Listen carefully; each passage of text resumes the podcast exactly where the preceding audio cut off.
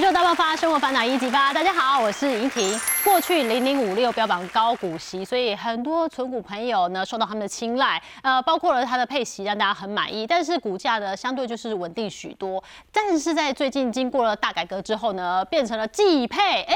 最新一季竟然配了一点二块，上一季配了一块，果然呢没有辜负高股息的美名。但是在此同时，又有 AI 的题材一再加重下来，你就发现呢，它股价呢也是涨到不要不要，让人非常的开心。很多纯股族就开始蠢蠢欲动，因为过去心理只把他的爱投给了金融股，现在发现零零五六好像比金融股也不差太多。那到底如果我们要做纯股的话，一样是高股息 ETF，我该怎么挑选？零零五六一定好吗？那又或者是我挑选了零零五六？跟我过去喜欢金融股，我可以慢慢的调节一下我的存股吗？今天我们针对这样话题，好好来做分析喽。欢迎今天加入我们两个达人好朋友，首先是财经专家尤廷浩，你好，大家好。还有我们巴大哥，大家好。哎，巴拉哥就是通通都要一手手到擒来。等一下我们就来看看到底我们该怎么调节哦。但我要说到零零五六啊，最近一起啊，最近这一季啊，配了一点二哦，真的是还不错的表现呢。为什么它可以配到这么好啊？其实如果以今年来做加总的话，大概总配息金额是二点二块，这应该算是历史新高了。上一季也加的话，所以这一波必须先了解一件事情哦。五六在过去一段时间曾经有非常亮丽的股价表现，在过去几个季度啊，其中一个原因来自于在今年二季度的时候，全球因为 AI 行情啊，所造成台湾非常多伺服器相关概念股股价有显著的推升。那它所持有的股票很多都是这些呃电子零组件相关的，像是我们观察到的。广达啦、伟创啦、英业达、光宝科啊、技嘉等等哦，那这些它的全值整体占比例又比较高，所以造成了零零五六股价很适度的市价就有所拉抬了。所以先承认一件事情，那就是它所持有的这些成分股，第一涨得非常多。对，那涨得非常多，它会造成两造成两种效果。第一个呢，就是它会有比较多的国内财产的交易所得。那什么是国内财产交易所得呢？基本上 ETF 它都会有成分股的更替，有时候会剔除，有时候会增加，有时候要做。做一些比例上的删减哦，那大家进行买卖股票的时候，很容易可能会因此而赚到价差，而这个价差呢，就是我们聊到的国内财产交易所得。那第二件事情呢，它是。实质持有这些成分股的值利率可能反而会因此而下调，所以我们具体来观察一下五六在过去几年历次的配息总金额，在股利盈余所得以及国内财产交易所得的区别，你会发现很有趣的迹象啊。今年呢，只有百分之十五是来自于股利和盈余所得，百分之八十四是属于国内财产交易，也就我们讲的收益平准金。是什么意思呢？就今年你拿到的这二点二块啊，只有百分之十五是零零五六真的拿到股息配给。其他呢？其他就是成分股之间的调试，以及一些平准金，就配一些本金给你啦。好，那尝试的让股利能够持续的稳定。你看前几年就不同啊。对。二二年当时五六啊，因为纳入了一些航运股，纳入了一些面板股，那这些股票呢，刚好都是在重挫的股票，股价急速重挫之后，导致你会发现啊，它几乎没有任何的国内财产交易所得，只有两趴。两趴很低啊。百分之九十五全部都是拿到股利，全部配给你啊，对不对？那二零二一年又不一样啦，三成七。是股利啊，六成三是国内财产交易所得，所以你把历年的股利盈余所得和国内财产交易所得，你就可以理解到，哦，它是配了多少息给我，而配息这当中有多少是来自于股利，有多少是来自于价差。那我想跟投资朋友分享的是，今年看起来很亮丽，但是五六实质拿的配息已经没这么多了，对，因为它的成分股涨太多了，是对。但是我觉得啦，英雄要论出身体嘛，不管它过去到底是股利所得。比例比较高，还是国内财产交易所的比例比较高？反正配息就是稳定的增长，是好，所以你可以撇开不看，最后你就看它的殖利率长期有没有保持在五趴区间，它是不是几乎是年年填息？嗯，答案是的，所以我个人认为五六这一次还算是成绩单及格了。我们讲说投资啊，就三个要件：买什么、买多少、何时买。嗯，买什么的问题哦，最好是买 ETF，你就已经把个股风险给分散了嘛。那买多少的？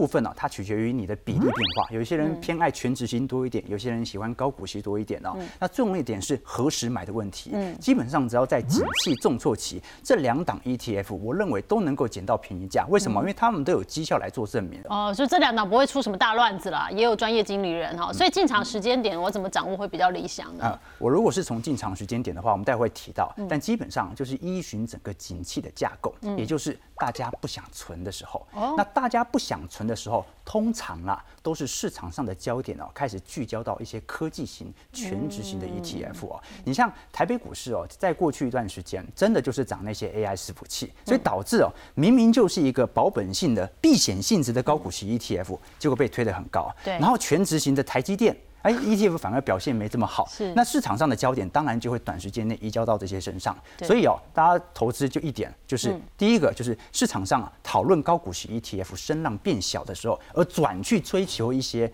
比如说尖牙五股的啦、嗯全职型的啦、科技型的啦、五 G 啦、低轨卫嗯星、电动车啦，当市场的焦点重新往科技概念股来做游走的时候，这个时候基本上高股息 ETF 的股价应该有蛮显著的回荡，这个时候来做布局会比较恰当。对，好，那呃，纯股族毕竟还是希望可以跟他长相厮守的，哈，多赚一点钱，收一点股利，所以我们也很多人会把它跟金融股做比较。如果就我们说高股型的 ETF 跟这个金融股的话，廷浩你会怎么看呢？OK，如果我们来做实证来进行回测，会发现哦，我们先用一个比较长的尺度来看，以近五年现金股利值利率，元大高股息是五点六 percent，七一三元大台湾高息低波是五点三 percent 啊，富邦台湾优优质高息在零零七三零是四点一 percent 啊。但是你可以观察到，其实有时候我们比较喜欢的金融股，它不一定能够配出比较亮丽的表现，甚至有些人期待的是更多的资本利得。是。好，那就要看一下你到底存金融股是为了赚价差，还是赚配息哦。对。开发金近五年的现金股利值利率大概是四趴左右，玉山金比较低一点，因为玉山金一直配股。啊，它不太配现金的对。那中现金的部分是四点六 percent 4.6嗯 OK，这是近五年，我们看长尺度，当然有高有低，有好有坏，甚至有可能零零五六的涨幅它打不了这些开发金、玉山金、中信金，它在股价层面的涨幅嘛。所以有些要比股价，有些要比配息。我们现在只是比配息哦嗯。但是如果以近四季我们平均来看的话，高股息的部分啊，你像五六前面因为去年年底嘛，受到比较重的冲击啊，现金股利值利率如果是以近四季来看就被拉低了。嗯元大台湾高息低波的部分啊，大概是八点九 percent，就很高不错，对对。但是哦你可以观察到哦，如果是以这个金融股来看的话，寿险或者是银行、证券部分呢，表现就没这么亮丽哦。开发金哦是不配的，对啊，玉山金零点七 percent，卡巴金你看呃去年是还发那个故宫碗啊，那个纪念品啊，非常好看，对不对？今年发什么？今年发环保杯，为什么？因为很多去年碗被打破了，今年就不能让人家打破，就 拿一个环保塑胶杯啊，对对对对，没有配息，但是有纪念品哦，很期待明年的。哦但你可以了解到说，金融股它并没有想象中这么稳定。这是一件事情，而金融股事实上，你应该要做更多的研究，你要赚取的可能不只是配息，还有更多的是价差。我们举个例子来说，当时在整个二二年所配发的现金股利当中啊，你可以观察到有趣的现象是啊，你像是开发呃国票金、星光金、开发金啊，它的现金股利值利率都是零啊，Zero。对，那以前大家会想说，哎、如果今年现金股利值利率特别高的时候，哎、那是不是说明现在的股价比较低嘛？哎，那现在是零呢，你要买还是不买呢？你突然积极效果，你就无法判断它到底是非常便宜，还是现在是不上不下不上不下，搞不啊对不对清楚嗯？那平均而言，你像是和库金啊、国泰金、富邦、华南、台新的部分哦，你可以看到现金股利值利率大概是两趴多。那有很多债券型 ETF，现在的值利率大概是四趴到五趴。好，那我投资美国公债比较保本，还是投资台湾的金融股比较保本呢？坦白说起来，如果我们真的是很保守，也不想一直在盯着个股，让自己心情七上八下的话，我觉得 ETF 的相对会比较稳健又保守又安全。虽然你赚不了很多，呃，有一些高股息 ETF 现在可能因为 AI 的关系呢，价价差有做出来。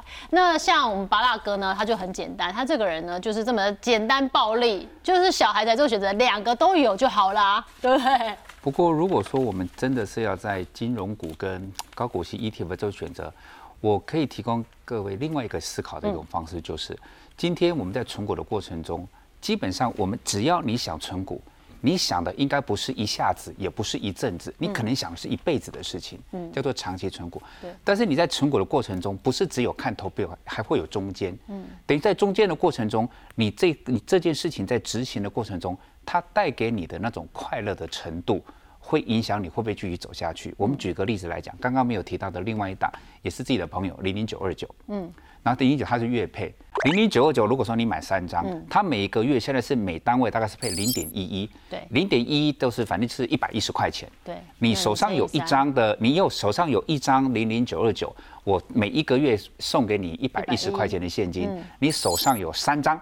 我就送你三百三十块，然后你会觉得对于现代人来讲的话，我们没有刻意要批评谁，但是当你投资了几万块钱，你这一个月领到三百三十块，说实在的，你不会难过，但是坦白讲，你应该也不会开心到啥程度吧？如果说你选的是一些比较优质的金融股，不管是中信或者是像兆丰这些，对。它的虽然如果你单看它的配息率，的确不见得有多好，嗯，但是刚刚廷浩有讲到过，他们在所谓的价格的变动上面，股价的表现，它不完全是好像你有高股息，我才会价格会上涨。它有各种的方式可以有股价的上涨，所以等于是说，今天如果说我我把那三张买零零九二九的钱，嗯，拿来买中信我金？我买了去买别的，它的一个价差来讲，这也是它的价差也不用很多。嗯假设是从二十五块到二十七块就好。嗯，你一张是赚两千块，你三张是赚六千块。同一个时间点同一个一个叫三百三，一个叫做六千块6000块。对一个正常的人类来讲的话，他一定会觉得这要怎么比？我如果卖掉我手上的金融股，我可以捞到六千，嗯。但是我可能拿不到他的息，因为他搞不好还没配。嗯。但是我现在继续存我的高股息的 ETF，嗯我可以领得到的一个息，我是看得到。但是如果说那个张数比较小，你的感受性不大的情况之下，从某个阶段来讲的话，我我反而会比较建议像小资男跟小资女朋友们，我们也干过，我们也曾经当过小资男、小资女，那只不过那三十年前的事情。嗯，我们也是先希望什么？先希望我们的资产能够增大。是资产增大的过程中，所以说到了一个阶段的时候来讲，你再去做 ETF 的布局跟投资，你当时领到的现金股息多到一个程度来讲，你三张九二九一个月领三百三十块，你会无感。但是当你是有三百张的时候，你一个月领到三万多，它就算涨上去，嗯你也不会卖掉它。其实我们可以换个思维，小资族因为你的资金真的太小，所以我们可以在稳健的金融股里面挑选。像我们刚刚前几档，呃，三趴四趴，当然了，或许它比一些美元定存低，但是因为它有价差的空间，然后我们就对赚到机会。那我们把那个小资变得稍微大资一点，我们就可以再投入 ETF。那以现在巴拉格因为手上的握了一手股票以及一手的 ETF，、像零零五六你就很多嘛，在这个 moment 你会自己怎么做？那如果小资主你会怎么建议？如果是像廷浩跟主持人，就是那种属于大资主的这种哈，没没没没，就是那种很多的那种东西，我当然会不建议各位卖掉，因为你卖掉，你或许可以赚得到价差，但是当他提供稳定现金流的被动收入，已经到了某一个档次，就等于说你卖掉它一个月就可以少掉五万八万的那种来讲，那你卖掉它的意义不大。嗯，就像说今天其实大家也都知道嘛，费玉清在中孝东那边不是买一大堆房子，那个房价不是也涨很多吗？我干嘛不卖？因为他那是稳定的收租，对。所以对他来讲，如果说你的稳定现金流是一个一个主要的一个诉求，而且你已经到达一个呃足够多的张数的时候，即便它的股价往上涨，我想你把它留着应该是没有就是关系。巴拉哥现现况，现在是互相要害，是不是？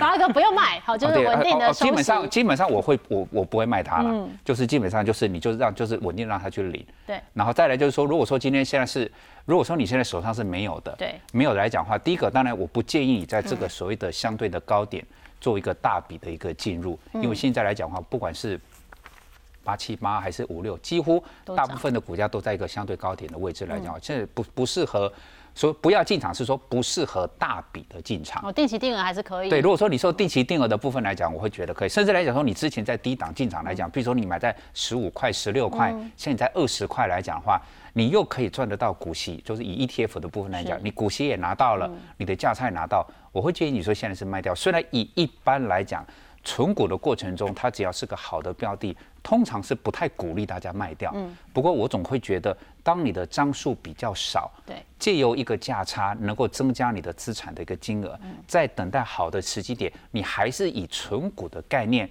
选择适当的低点、跟适当的位置、跟适当的标的再进去，你下一次能够买进的张数就会比较多一点点，对。然后再用同样的方式去正循环的方式去滚。所以说现在来讲，如果你手上是有，但是在现在股价在高档，我会建议你先卖掉，因为如果张数比较少，你先卖掉，获取你该捞得到的价差。增加你的资产。那廷浩呢，他有一个非常灵活的数学脑。它有一套方法可以来面对我们零零五六，好好做调整。零零五六我也可以做一点价差，是不是？以前可以啦，现在比较困难一点。但是它的逻辑还是很有可能可以针对一些年配息的高股息 ETF 来做抉择。怎么说呢？以前最常人家问我的就是哦，到底有什么办法可以不要把钱永远停泊在高股息 ETF，同时又能够用最短的时间获得我资金的效率哦？就巴拉哥刚才所提到的，其中一招叫做填息布局法啊，你可以观察很清楚，它的填息天数啊，你像。在二零二二年的部分呢，是三十二天完成填息，也就是你扣掉了这二点一块的配息之后啊，三十二天你就赚回这二点一块，等于你用三十二天的时间能够赚到八点二趴的报酬。哇！所以它是一个非常有效运用资金的方式。一般人都是等一年零至八趴的报酬，我等三十二天就可以了。那基本上按照零零五六过去它的填息表现天数来看的话，平均大概是一到两个季度以内就会填息完成。那现在改成季配，它的填息效果应该就越容易浮现。所以哦，如果是现在刚除完息的话，我个人认为是可以买进来对赌一个短期内填息的机会存在。但是呢，大家也知道，零零五六今年的状况跟历年历年不太一样。对，今年是因为有一些 AI 相关概念股把整个五六的基期拉太高了。等于是说今年可能在除权型当下，也不用一定要急着买，反而可以进行分批部件的方式啊，等待着它乖离滑落的时候再来进行布局即可。简单来讲，就是填息布局法它是适用的，但今年的状况你反而可以多等一些空间。我们举个例子来讲嘛，你三十五块的时候，它的除权息之前的价格，嗯，哦，三十五点一嘛，对，然后它配两块是变成掉到三十三点一，嗯，那就等于是说，你三十五点一的时候买，你可以去领利息，嗯，但是它的等就等于是掉下来之后来讲，你等它从三十三点一再回到三十五点一，你就可以完完全全赚到那个利息钱，对。那廷浩的意思就是说，那你在三十五点一，你就先不要买。嗯，它掉到三十三三三十三块的时候，是不是代表说它已经除完全息？对，股价是比较低。有回答。那它又有一个所谓的惯性填息的一个动力在，所以说我在一个三十三块钱买的时候，从三十三回到了三十五点一，是不是大概会有百分之八的一个投资报酬率？但是如果是说再再稍微精细一点点，这跟暗黑无关，这个只是一个操作精细的替代，就等于是说。当你今天除完全息之后，我们在股市里面来讲话，就是它会有，就是你要看它的趋势。对，如果说它从三十五点一掉到三十三块钱，它只是除权除息，它不是叫做趋势往下掉，嗯，它只是除权除息。所以说，它如果在掉的过程中，它的股价还没有到落底的点，嗯，其实你不管你是你说，但要用一点点技术分析嘛，你说是用什么 K D 啊，什么到达低档，它还没到达低档，你可以先不急的，就你知道。它有填息的动力，嗯，但是它如果它从三十块，三三十三嘛，嗯，从原本是三十五点一，然后。扣掉二点一变三十三，它如果从三十三，然后慢慢的修正到一个股价的低档，譬如说不管是周，我们讲说周线好了，周线的 K D 到低档，它可能是跌到三十一块钱。嗯，你三十一块钱是不是代表是说它终究还是按照趋势，它会回到三十五点一的那个位置？对，但是问题是我三十一块再买，我不是在三十三块当天就来买。嗯，那我在三十一块买来讲，三十一块，但是你回到二点一来讲，是不是你的所谓的那个呃分母的？数字会更的更小，对，你的投资报酬率会更大。你放弃的是三十五点一买，我不要那个股息，对。但是如果说他三十三块买，我也可以赚得到那个二点一的填回去。但是如果你再等一等，等到它从三十三掉到三十一，甚至掉到三十块，嗯它再回到三十五块钱的时候，你失去的是股息。但是你赚到的是比股息还要多的一个价差。我们等它至少有一点乖离回调，或者说股价有比较显著下跌的时候，再来做决定。啊，简单来讲，就是现在我认为应该呃比较值得做买入的，应该是全值型或者科技型。比如说像是零零五零，或者像是零零八八一国泰台湾五 G Plus，它就是属于科技型的、全值型的，都属于台北股市的科技股。那至于高股息 ETF 的部分呢，我认为就是现在这样的状态，就是呃眼睛可以乱看啊，你就稍微瞄一下，但是手不要乱下单。是啊。眼睛乱看呢是风流，手乱摸就是下流。我和巴拉哥都是风流的投资人呐，所以以为你要把另外一个丢到我这边来。我在想我要怎么回应你呢？我们只要看就好，不要乱摸。OK。我本来想这样讲的，但是我看到你的脸那么真诚，我又转回来了。好，简单来讲就是，我觉得现在对于高股息 ETF 稍微要停看听一下。哦。但是对于全值型 ETF，尤其它可能现在正在经历大盘回调，是。我认为反而就是适合部件的。所以你说八八一嘛，或者是呃，其实六二零八啦，六二零八，对。或者呃，或者是像是零零五零啊这类型的属于科技型的全职型相关的 ETF 哦，尤其现在景气信号灯至少还在低档，我认为是蛮适合进行部件。待会巴拉哥会介绍这样。所以说实在的，纯股族最后最后最常问的一个问题，还是要再次问一下挺好。所以如果零零五零零零五六我要九报的话，那哪一档会真的是比较有空间？零零五六有没有可能？因为你看 AI 这样整个拉起来，有没有可能你赢过零零五零？呃，如果是从它的配置逻辑来看的话，假设你是一个配息投资者去投资零零五六，你要期待它跑赢。零零五零根本是不可能的事情，原因很简单，因为你期待去投资零零五六，就是为了稳定的配息，所以你好像已经某种程度放弃了资本再投入的机会。就你拿到那个配息，你到底要不要投回去呢？嗯，对你像是投资零零五零的，当然是拿多少就投回去嘛，因为我追求的是资本利得的复利效果。对，但高股息 ETF。